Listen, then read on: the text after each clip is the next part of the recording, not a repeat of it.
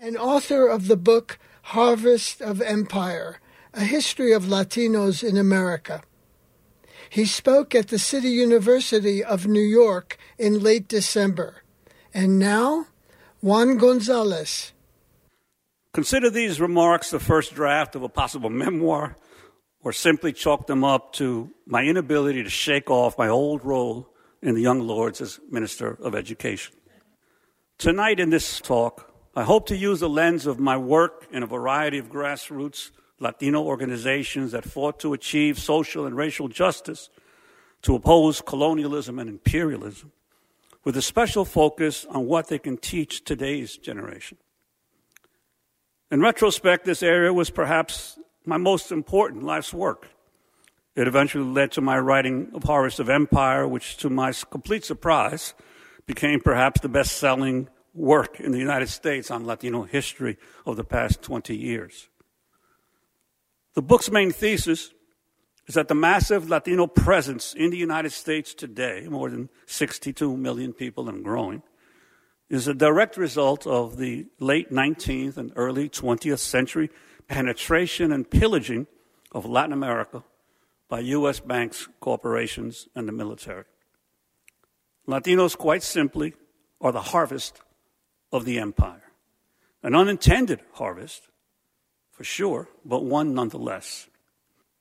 But there's another reason why I feel the need to speak out now, a deep concern that an unhealthy trend has begun to take hold in recent years among some sectors of Black and Latinx progressives, especially among intellectuals and academics, a trend that needs to be challenged directly through a principled but respectful debate, one that draws vital lessons from the Latino community's long and heroic history of grassroots struggles. I'm referring to a false fixation in many progressive circles with anti-Black racism as the burning political question of the day, to the point that some well-meaning but misguided folks now claim the concept of Latinos itself or the existence of Latin America are anti-Black and white supremacist in essence. This fixation has dovetailed perfectly with a new strategy by America's neoliberal capitalists to finance a sprawling new diversity, equity, and inclusion industry. They call it DEI. In our universities, in corporate workplaces, and in the foundation world, all meant to systematically co-opt any movements for radical change, to further divide and deviate the masses of the people from uniting against the real source of our common oppression, American capitalism and imperialism, and to avoid any acknowledgement of the persistence of class conflicts among people of color. We who founded the New York Young Lords more than 50 years ago also confronted and rejected similar efforts. I've often been amazed how the image and actions of the Lords as militant revolutionaries continue to spark enduring fascination among young activists, yet too often the content of what we stood for gets lost. It was July 26, 1969. A few dozen of us, most barely out of our teens, gathered together in Tompkins Square Park in purple berets and green field jackets and announced to the world that the Young Lords were here, determined to become the Puerto Rican arm of a social revolution that was then sweeping the world.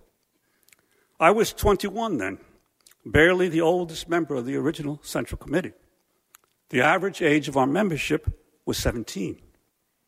Over the next few years, we astonished ourselves and everyone around us with what we managed to accomplish, how we freed our minds, taught ourselves history and politics, changed our ways of relating to each other, forced those in power to respond to our community's demands for systemic change, how we consciously shaped and controlled our own narrative through our own newspaper, Palante, our own radio show on WBAI, and our deft handling of the commercial and corporate press. In almost no time, we awakened an entire generation of young Latinos. I have always felt immensely privileged to have been part of this most talented, dedicated, and committed group of people at all levels, not just leadership, and still marvel at how young we were when we did all these things, how fearless in the face of all those who were older and more skeptical, who kept telling us we wouldn't accomplish much. For a brief period, we naively believed nothing could stop us, that a revolution was around the corner. Then came the reaction by those in power, as it always does. The police repression, the COINTELPRO campaigns of the Nixon era, the sectarianism and infighting that weakened us from within and turned us against each other, all of it made worse by our own youthful arrogance, a conceit fueled by all the initial success and all the fawning media attention that went to our heads. Mao Tse-tung called that death by sugar-coated bullets. That was followed by the counter-revolution of the Reagan-Bush era, all-out attempts to bury the memory of everything that radical groups like the Young Lords or the Black Panthers or Los Siete or La Raza Unida or SNCC represented. But it wasn't just the daring actions of the Lords that are important to remember. Our garbage offensives, our healthcare programs, our occupations of institutions, our confrontations with the police who were terrorizing our neighborhoods, our organizing of prison inmates to demand better conditions, our protests advocating for Puerto Rican and Black Studies programs at the universities. Even more significant was our analysis of race, class, and empire, an analysis that stemmed from the very composition of our group. We were, after all, the sons and daughters of working-class migrants from the U.S.'s largest colonial territory. Long before decoloniality became a popular school of thought in academia, the Lords began exposing not just the political and the economic facts of colonialism, but its psychological effect, the colonized mentality first identified by Frantz Fanon.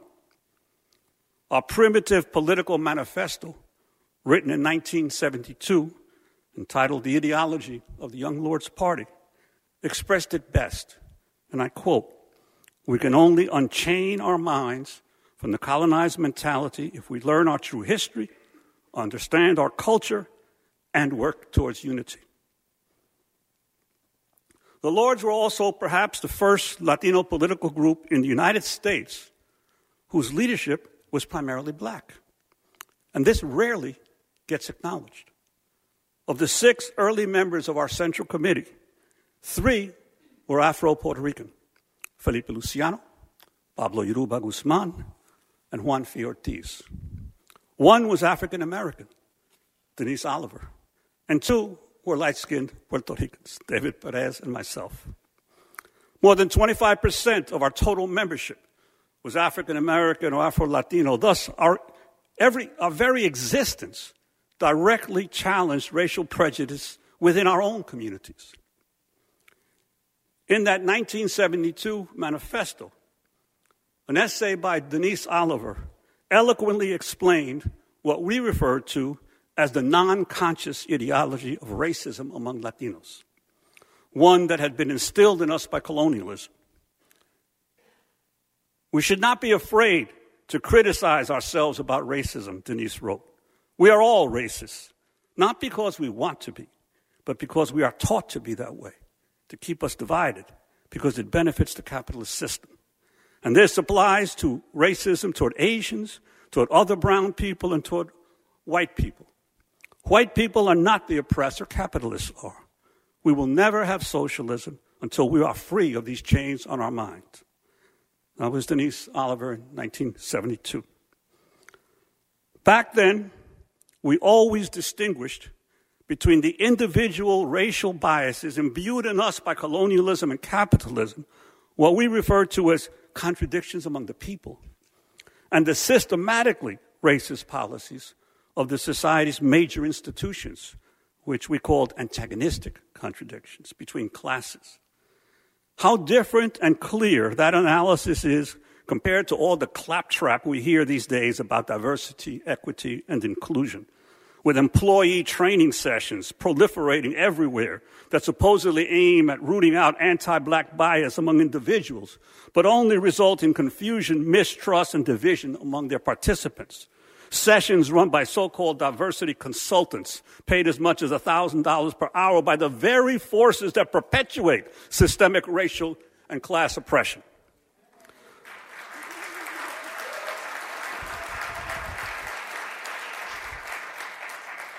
As a natural outgrowth of the Lord's analysis, we developed close and excellent working relationships with a variety of radical groups of that era, including the Panthers, the Republic of New Africa, the Congress of African Peoples, the Union of Democratic Filipinos, Students for a Democratic Society, the Revolutionary Union, and the Young Patriots. And we were also founding members of the original Rainbow Coalition created by the late great Panther leader Fred Hampton. In short, we never sought to focus on what divides racial and ethnic groups, but instead to elevate what unites us. After the Lords fell apart, many of us moved on to other movements and causes, but we always held fast to the slogan, "Unite the many to defeat the few."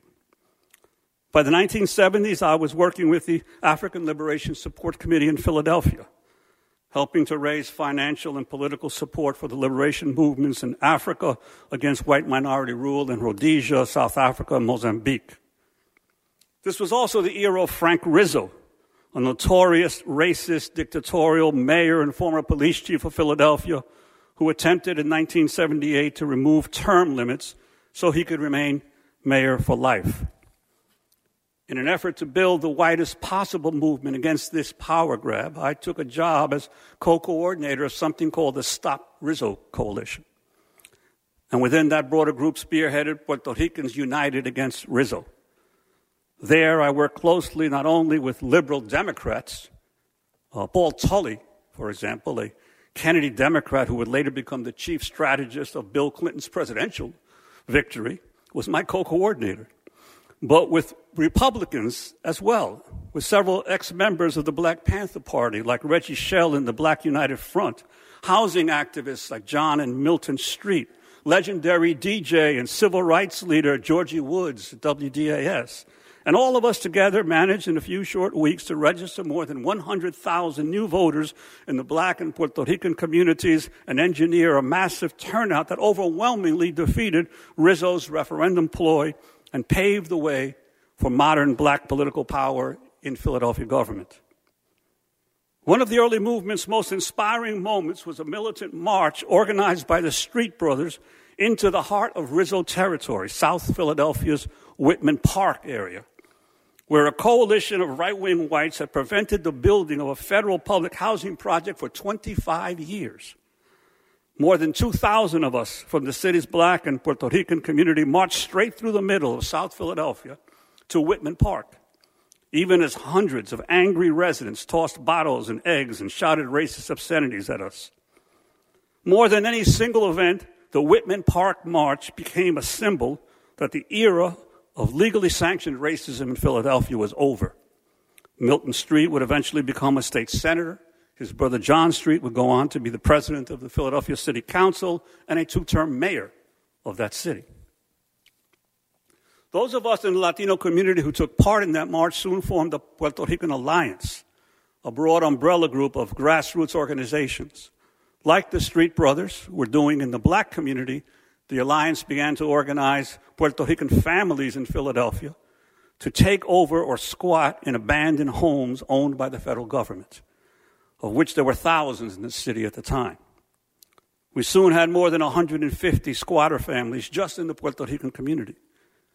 We orchestrated repeated protests at HUD's offices to demand the titles to these properties.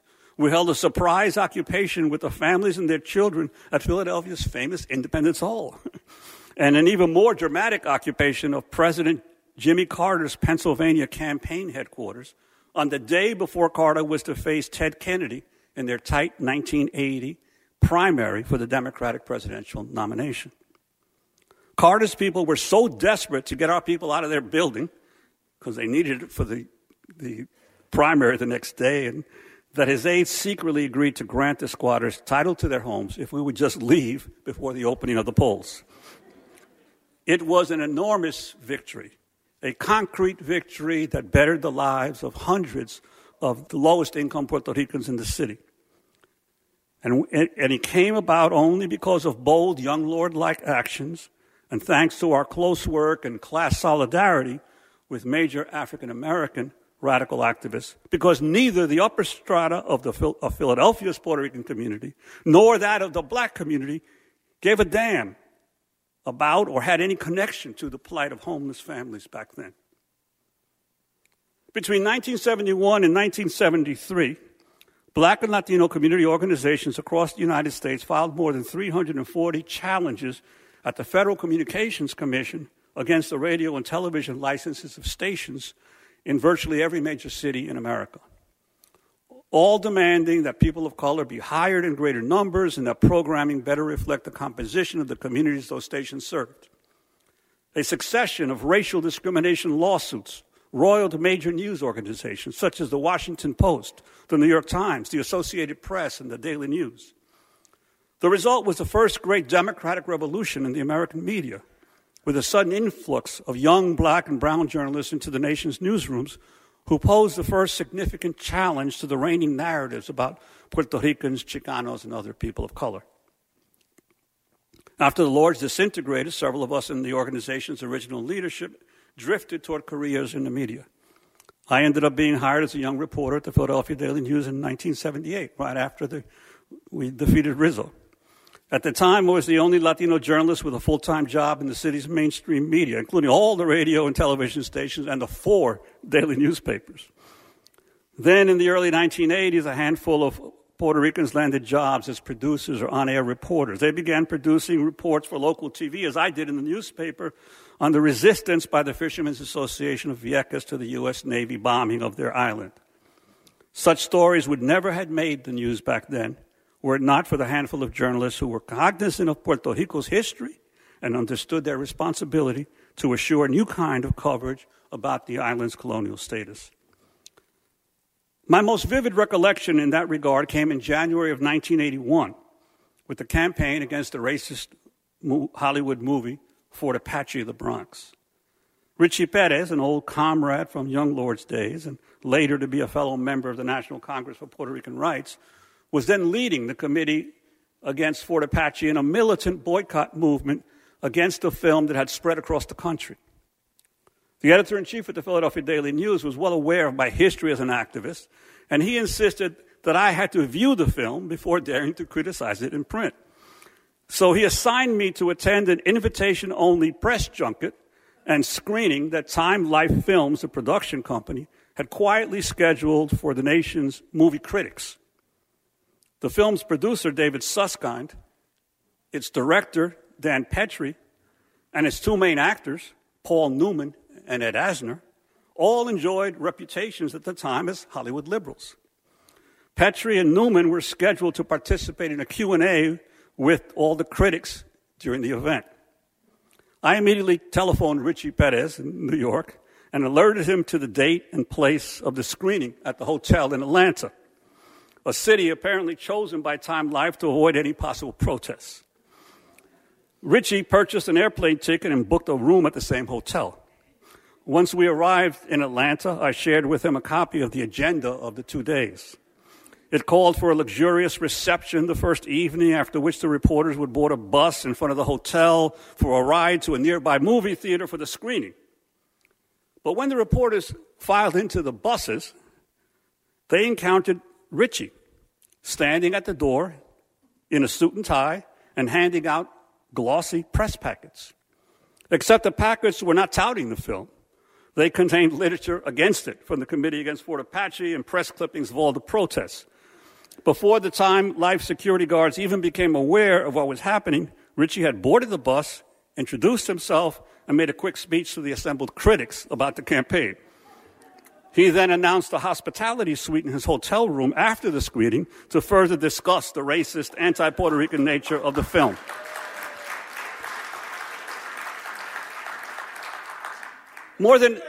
More than a dozen reporters subsequently took him up on his invitation. The following morning at the press conference with Paul Newman and Petrie, Richie was outside the conference room, again distributing literature. Hotel security guards attempted to remove him, whereupon a short scuffle ensued, with Richie insisting that as a paying guest at the hotel, he had every right to be in the hallway. During the actual press conference, Newman and Petrie were visibly shaken by the commotion outside. There's no doubt in my mind that the generally negative reviews of Fort Apache that subsequently appeared in the nation's newspapers when the film opened the following month were due in no small part to the massive community opposition to the film and to that contentious press junket in Atlanta that Richie had crashed. For one brief moment, the distorted narrative about Puerto Ricans in America had not simply been challenged, it had been delegitimized. Richie and I were soon working together again in the newly formed National Congress for Puerto Rican Rights, an extraordinary mass organization with several thousand members that functioned throughout the 1980s and early 1990s, combining many former members of the Young Lords, of the Puerto Rican Socialist Party, of El Comité, as well as young labor activists and community organizations and elected officials into statewide groups in Pennsylvania, Massachusetts, Connecticut, New York, Ohio, Illinois, Michigan, and for a time in Florida. Members of the Congress achieved real political advances for Puerto Ricans in places like Boston, Hartford, Philadelphia, Vineland, New Jersey, and other smaller towns. Through its Justice Committee, the Congress became the leading group exposing the epidemic of police brutality against Latinos in cases like the murder of David Baez, of Hilton Vega and Anthony Rosario, of Federico Pereira. Richie, in particular, became known throughout the country for his work leading the Justice Committee, and he often was the main person in the Latino community working side by side with Reverend Al Sharpton, Charles Barron, and other black leaders on police abuse cases in the black community. But as the Latino population of the U.S. grew, and as the Puerto Rican population of the Midwest and Northeast became more dispersed throughout the nation, the ethnic groups within the Latino community that composed the lower strata of the working class changed. Today, even on the East Coast, it is Mexican and Central American migrants who increasingly fill the lowest paying and most oppressive jobs in society. At the same time, migration from the middle and upper classes of Latin America has accelerated over the past few decades from countries such as Colombia, Venezuela, Nicaragua, and even Puerto Rico, with many Latin Americans from well-to-do families often traveling to the U.S. to study, then staying to fill professional and academic jobs in this country. In the universities, that has led to the phenomenon of wealthy Latin Americans having disproportionate influence over ethnic studies programs that were originally created from the battles of working-class Puerto Ricans and Chicanos raised in the barrios of the United States. Yet the current students of those programs are increasingly Mexican, Salvadoran, and Guatemalan children of peasant and working class migrants. In other words, class differences have sharpened dramatically within the Latino community. I witnessed this directly when I began teaching at Rutgers University in 2017. The population of New Brunswick, the city where Rutgers' main campus is located, is about 50% Latino. But that population is largely Mexican and Central American, since the city's historic Puerto Rican community declined ages ago due to previous waves of gentrification and out-migration. In late 2019, my wife and I became involved in a major community struggle against displacement of low-income Latino families. Neighborhood parents were determined to prevent Robert Wood Johnson University Hospital, part of the state's largest hospital chain, and the Rutgers Cancer Institute from purchasing and demolishing one of the city's best-performing public schools, Lincoln Annex, to make way for a huge new hospital expansion. Of the school's 750 pupils, 94% were Latino, mostly from immigrant Mexican and Central American families, with many of the parents unable to vote. So the city's political elite figured it would be easy to remove them from the rapidly gentrifying downtown area around the hospital. A broad coalition arose of community residents, progressive Rutgers faculty, and students to oppose the sale. The movement spearheaded repeated militant protests and rallies by hundreds of people, social media campaigns, repeated disruptions of Board of Education and City Council hearings, and several lawsuits filed by Latino Justice PRELDEF. It quickly emerged as a textbook example of oppressed working-class Latinos demanding basic respect and of a university community opposing injustice from its own hierarchy. Amazingly, at these government meetings, many of the officials backing the gentrification were from the city's Puerto Rican, Dominican, and African American elite. They were people who had long ago been integrated into local political machines and who functioned as mouthpieces and defenders for it. In the midst of the campaign, the coronavirus pandemic erupted, followed by the national economic shutdown, all of which forced the coalition to defend Lincoln Annex to adopt new tactics of resistance. Since the city's immigrant households have been devastated by the pandemic and were receiving no government assistance, as most officials retreated to the safety of their homes and remote work, we in the coalition launched a mutual aid effort and a GoFundMe page to assist those families. We managed within a few short weeks to raise more than $23,000 and to rapidly distribute cash grants of $300 to $500 to nearly 70 families. It was a remarkable show of grassroots perseverance and unity in the face of public health crisis and economic collapse.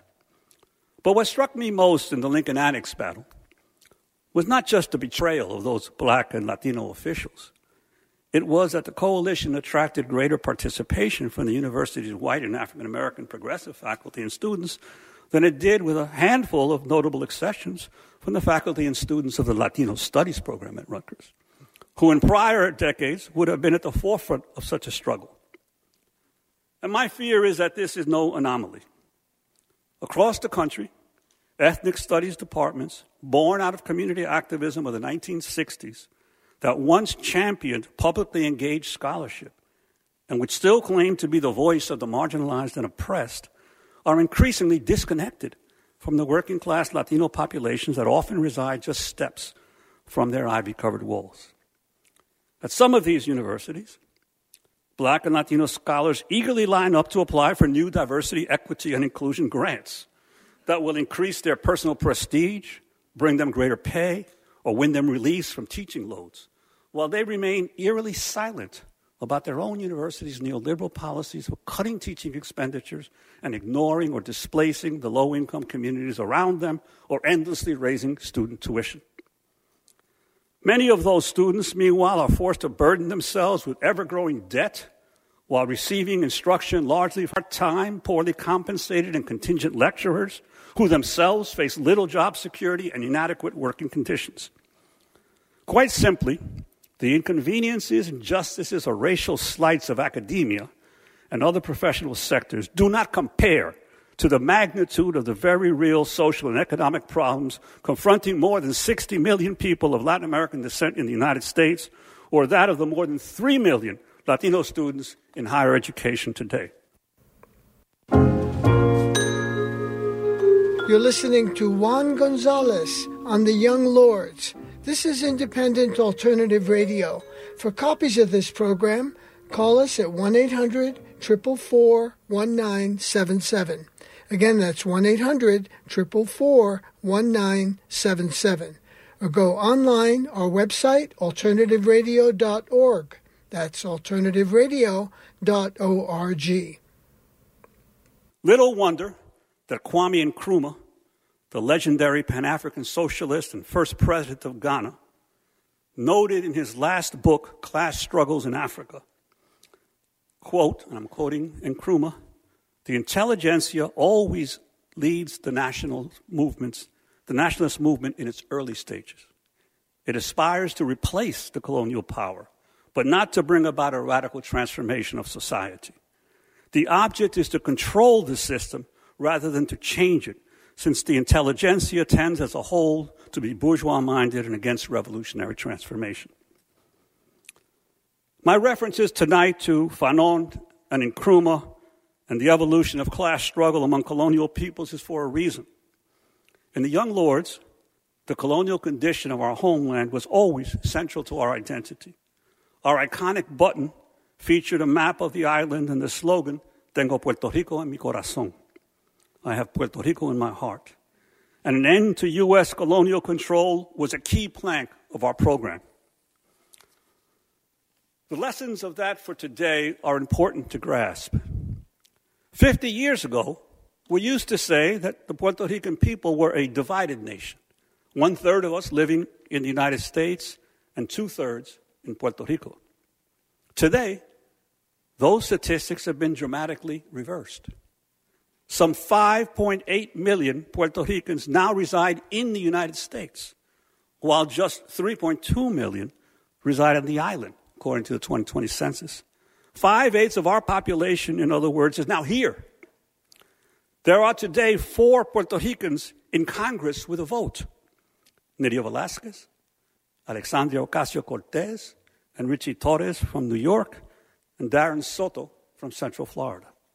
There is only one in Congress from the island, Resident Commissioner Jennifer Gonzalez. She has no vote. The bulk of the political power of the Puerto Rican people, in other words, is now here in the United States. All of these changes affect how activists and scholars approach the real-world solutions to Puerto Rico's colonial condition, especially in the wake of the debt crisis, Promesa, Hurricane Maria, a series of earthquakes, all of which have combined to bring unprecedented calamity to the island's residents. As I have urged repeatedly for years, there's an urgent need for more anti-imperialist scholars to dedicate themselves to analyzing how changes in the world capitalist economy have manifested themselves in Puerto Rico over the past 20 or 30 years. It is time we acknowledge that globalization has rendered historic concepts of national independence almost meaningless. You no longer need foreign armies to control a population when you can read everyone's mail, tap everyone's phone, empty a country's coffers, and paralyze its economy from afar through satellites, instant wire transfers, and simple cancellations of bank credit lines. Today, small nations need more creative and flexible tactics to defend themselves from bullying by larger ones, to assert national sovereignty in an increasingly interdependent world. And Puerto Rican activists will never successfully tackle such problems with rote references to conditions 50 years ago. I don't claim to have all the answers, only that we must work harder than ever to find solutions, and that we must never forget to ask what class interest is served by any solution.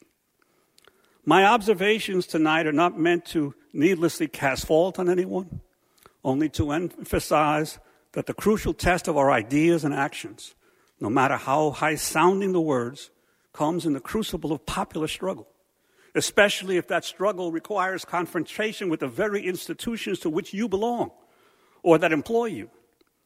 That is how it was more than 50 years ago when I first became a young lord.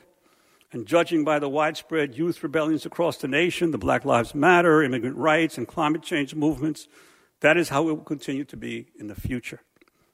Because all the accumulated knowledge and experience of radicals and progressives and revolutionaries mean nothing unless we draw the right lessons, unless they lead us to a freer, more just world, one where the fight against class oppression and empire remains at the center of everything we do. Thank you.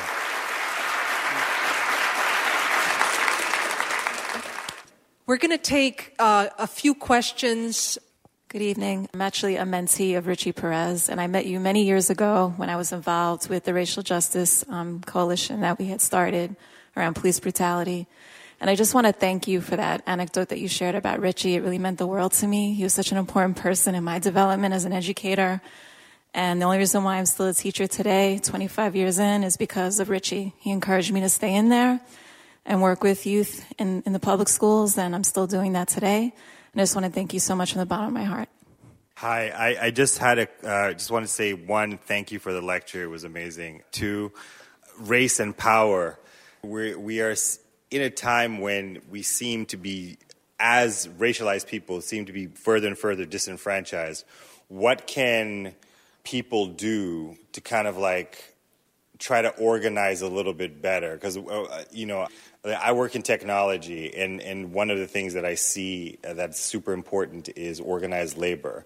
And I felt that organized labor is the one true path to class solidarity. Do you agree with that? Like, how can we do a better job of organizing in 2023?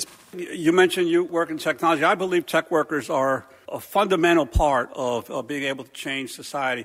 In any place you work today, who are the most important people in the workplace? The systems managers, the people who operate your communication systems. They have much more power than do ordinary workers. And many of the exposés that we're seeing coming out of the military and the defense establishment are a result of systems people rebelling against the information that they are required to acquire and use for surveillance. So I think it's extremely important for the continued organization of technology workers. The problem is capitalism is a very resilient system. When it sees a threat, it figures out you can't assume that what it's doing today is what it's going to be doing tomorrow or the next day. It's constantly fine-tuning and changing its methods of domination. And I think that, therefore, you have to be constantly analyzing and figuring out what's the next tactic that the system is going on. As I said before, the diversity, equity, inclusion industry that has arisen in the last few years is a direct attempt to quiet the masses. The first time I saw the NBA put Black Lives Matter on the hardwood of its floors, I said, what the heck is this about? These are some of the most racist, oppressive people, the owners of these NBA franchises, but they are temporarily conceding space in order to let the movement die down so that they can then come back and reassert their domination in the future. So you have to look at the reforms. You have to judge the reforms or the concessions by how they attack the fundamentals of the society, the class divisions in the society, and not get bought off or confused or deviated by the outward manifestations of a system that is temporarily making concessions to quiet people down.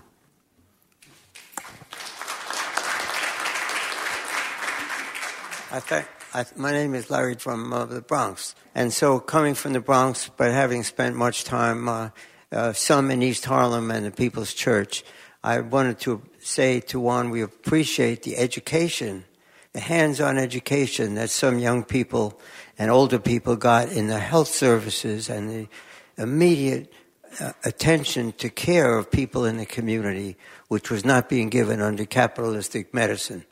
And so one short vignette, when I also was starting teaching in a vocational school, there was one young man, Jose Cruz, who wrote on the blackboard in large letters, YLOBPPSDS. And he started erasing it as soon as I walked in the door, thinking this teacher would criticize. I said, no, please don't erase it. And that was around 1970. And so I think some of your remarks recognize the influence on education at any age of people in their daily life and their educations. I thank you. Thank you. And I figured somebody would ask me something about health care or mention it. And so I came prepared with an interesting quote for you all. We sometimes don't really understand the impact of our actions until many years later.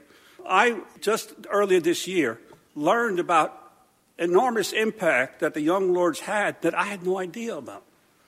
And it was Mickey Melendez, who I think is in the audience, who forwarded me an email from Emilio Carrillo. I don't know, some people in the audience may know Emilio. He was head of the hospitals, Health and Hospitals Corporation under David Dinkins. He was a big vice president at Columbia Presbyterian, medical doctor, very distinguished person in his field. Emilio sent an email to Mickey recently, and I want to read it because it would touch me more deeply than a lot of the other stuff that the Lords have done. He wrote, "Hola, Mickey. I'm Emilio Carrillo. Hope all is well. I'm trying to reach Juan Gonzalez in order to share some health care history with the two of you. Back when we were babies, Juan introduced me to Luis Garden Acosta, another great young Lord who passed away recently. At the time, I was a squatter organizer in West 112th Street. The Lords kept an office in one of the apartments where I worked closely with Richie Perez and Aida Cuscao, and also coordinated and collaborated with the organization. Back in 1971, Juan found out I was considering whether to study medicine in New York or move to Boston.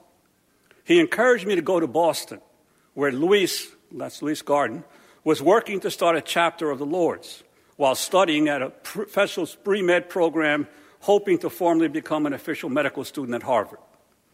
He asked me to join Luis in his struggle. To make a long story short, I joined his collective.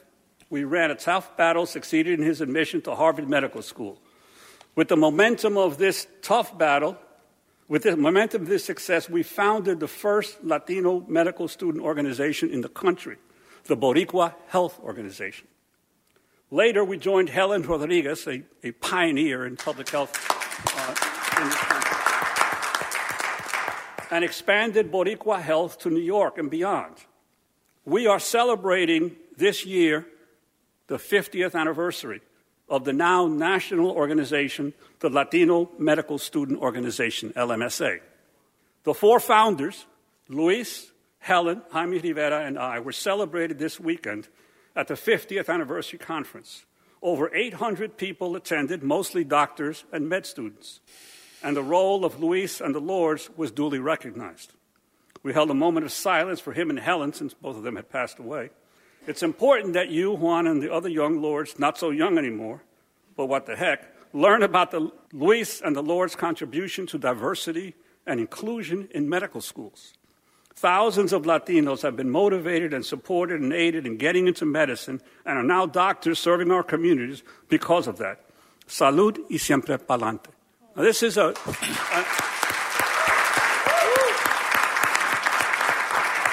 is an impact of our work that I didn't know about for 50 years.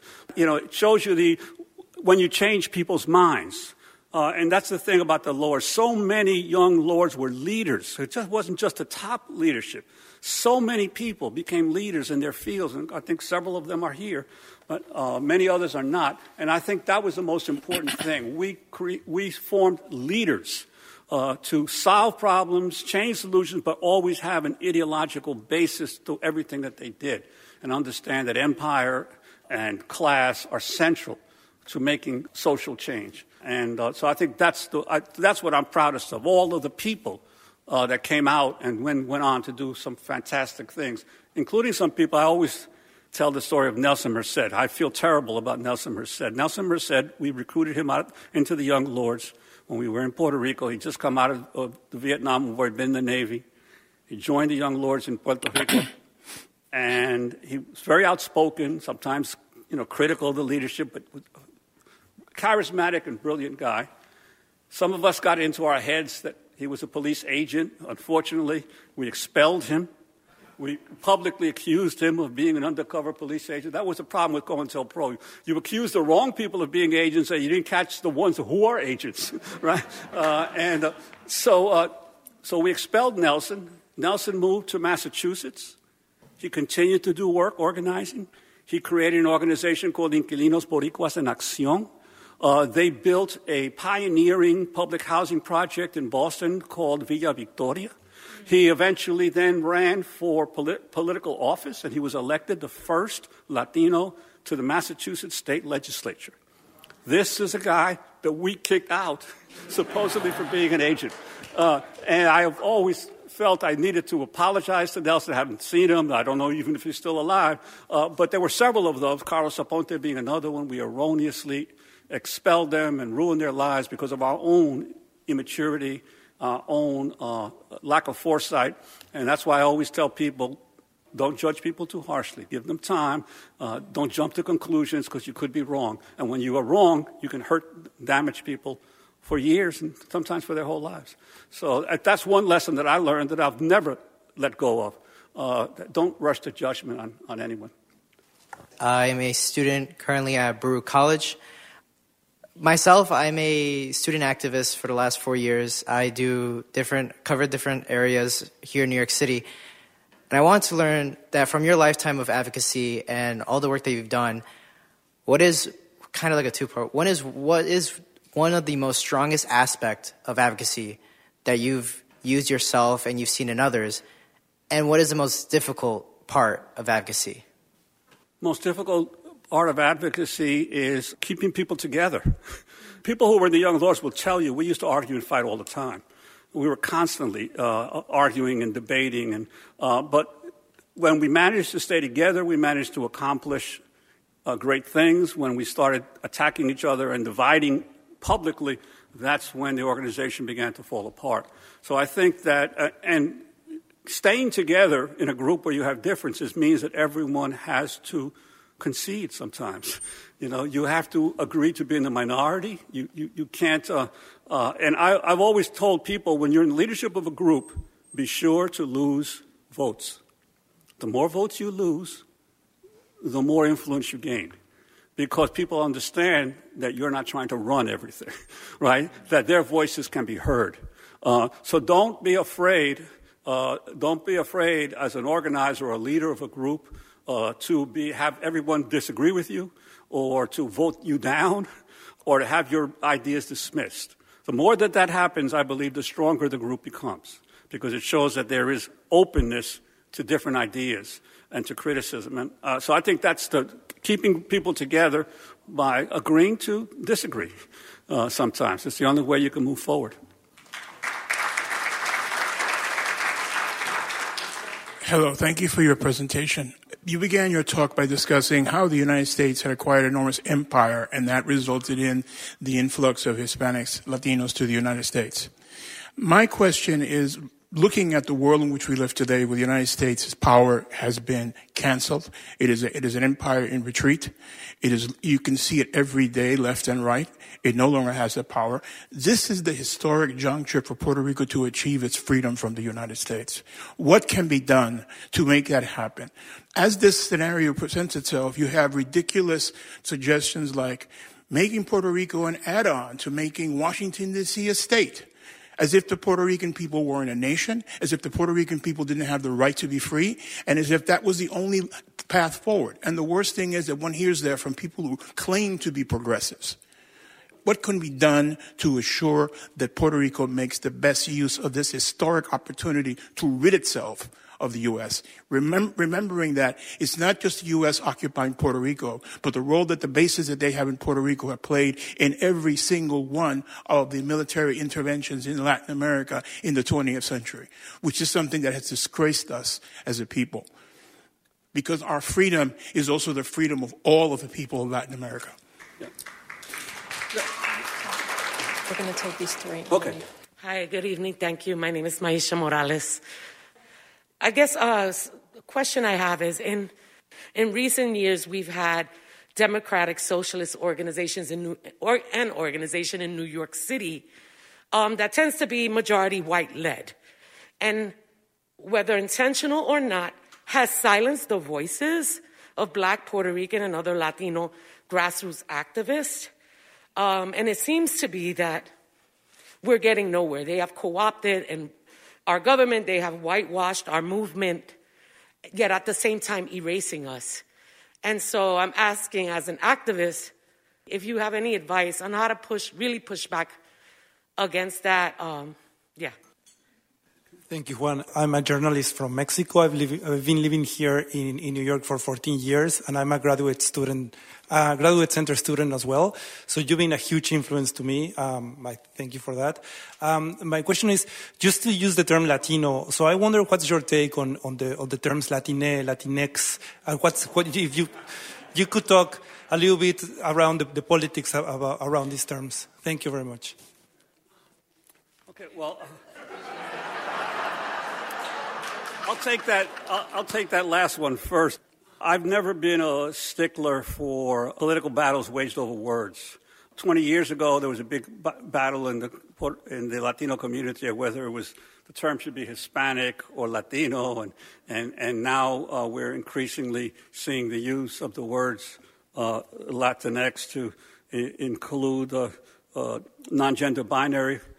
The reality is that none of these terms are scientifically correct. I use them interchangeably because I understand that most people of Latin American descent still identify principally in terms of their national origin, and in case they are indigenous people, not even from the national origin from the country of which they come, and that Generally speaking, ethnicity and nationality, like race, are all social constructs, and they change over time. You have the reality that in the United States there has been increasingly mixing of Latino nationalities. You know, a Dominican in New York marries a Puerto Rican and their children have a different identity. A Salvadoran in L.A. marries a Mexican and they have a different identity.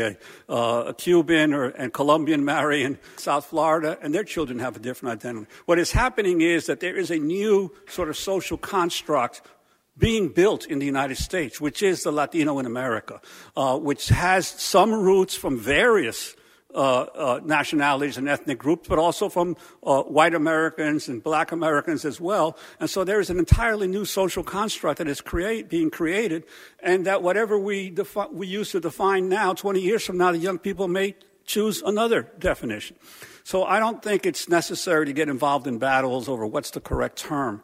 I generally refer to Latinx more when I'm dealing with younger people who really were born and raised here. But I think that all terms are acceptable and none of them are particularly accurate. That's my take on it. And in terms of the issue of the democratic socialists, I think that's part of the same class struggle. The most revolutionary is not necessarily the person with the most extreme views. We have a long history in this country of not just in this country, throughout the world, of ultra-left views, posing as revolutionary but only creating division among the people. That doesn't mean that all extreme left views are wrong, but that you can't judge a book by its cover. And so therefore, I think that sometimes a lot of the African American Latino grassroots organizations are misused and abused by black politicians, by Latino politicians, or by white radicals and progressives or white establishment types. Again, go to what class do they serve? What are their ultimate interests? That's the key issue. Are they uniting the people or are they dividing the people? That's the key, because you can't get change unless more and more people are united. So I think those are the criteria that I use to judge whether people are really operating in the interests of who they claim to serve. Anyway, I guess that's it. You know, thanks for coming.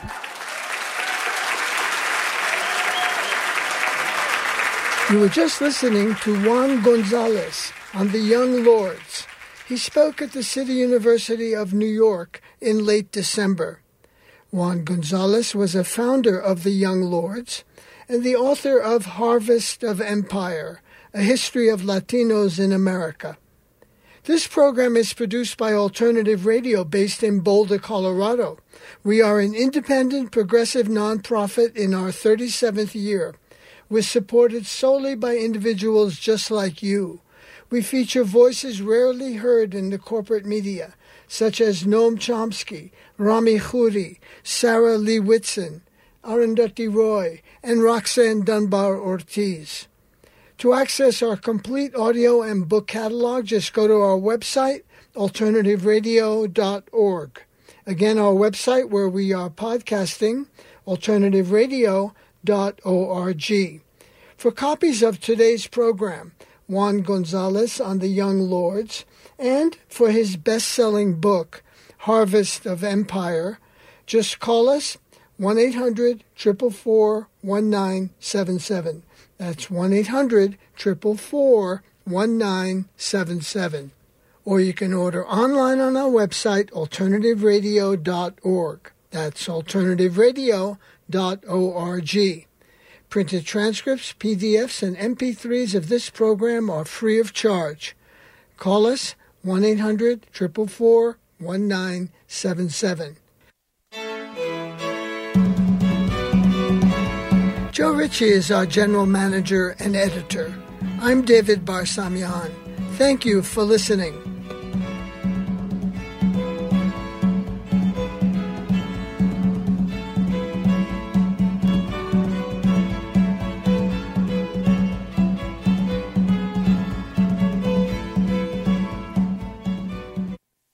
No, just go to the website, alternativeradio.org, alternativeradio.org. We, too, are independent and are supported solely by listeners who make donations, purchase transcripts, MP3s, or CDs of our programs. So we're very much dependent on listeners out there. Ears Have Eyes is an auditory exhibition space for sound art on the radio. Artists respond to a monthly theme, making new compositions and sharing existing sound artworks on CJSW's radio waves.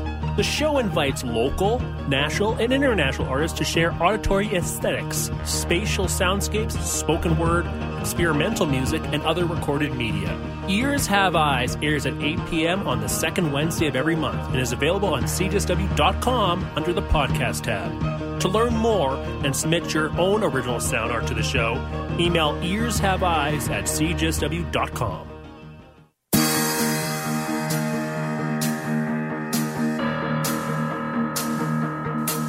The University of Calgary, a place of learning, a place of exploration, a place to grow. In this wonderful institution are three places that are very special. Why are they special, you may wonder? The answers are many, but the most important one is the simplest. To join any of these three special places, you merely have to ask. These special three offer one amazing thing that people can do and that people need. Communication, video, radio, print, NUTV, CJSW, The Gauntlet.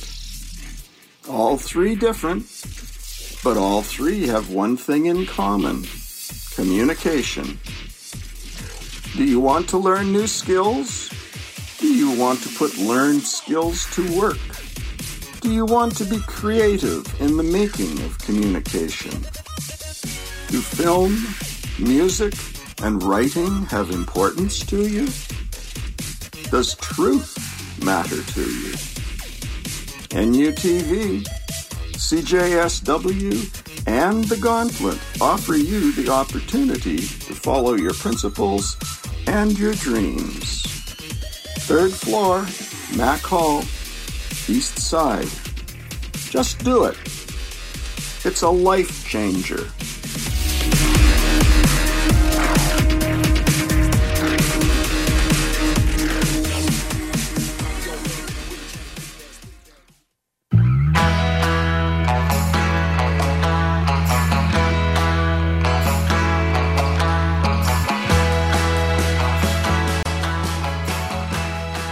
You are listening to CJSW on 90.9 FM in Calgary. We are located on the traditional territories of the Treaty 7 Nation in southern Alberta, which includes the Blackfoot Confederacy, the Tsuut'ina First Nation, and the Stoney Nakoda First Nation, including the Chiniki, Bearspaw, and Wesley First Nations. The city of Calgary is also home to Métis Nation of Alberta, Region 3. CJSW is happy to bring attention to local and Canadian artistic talent. This includes music, visual arts, spoken word, comedy, among many others. Thank you for tuning in.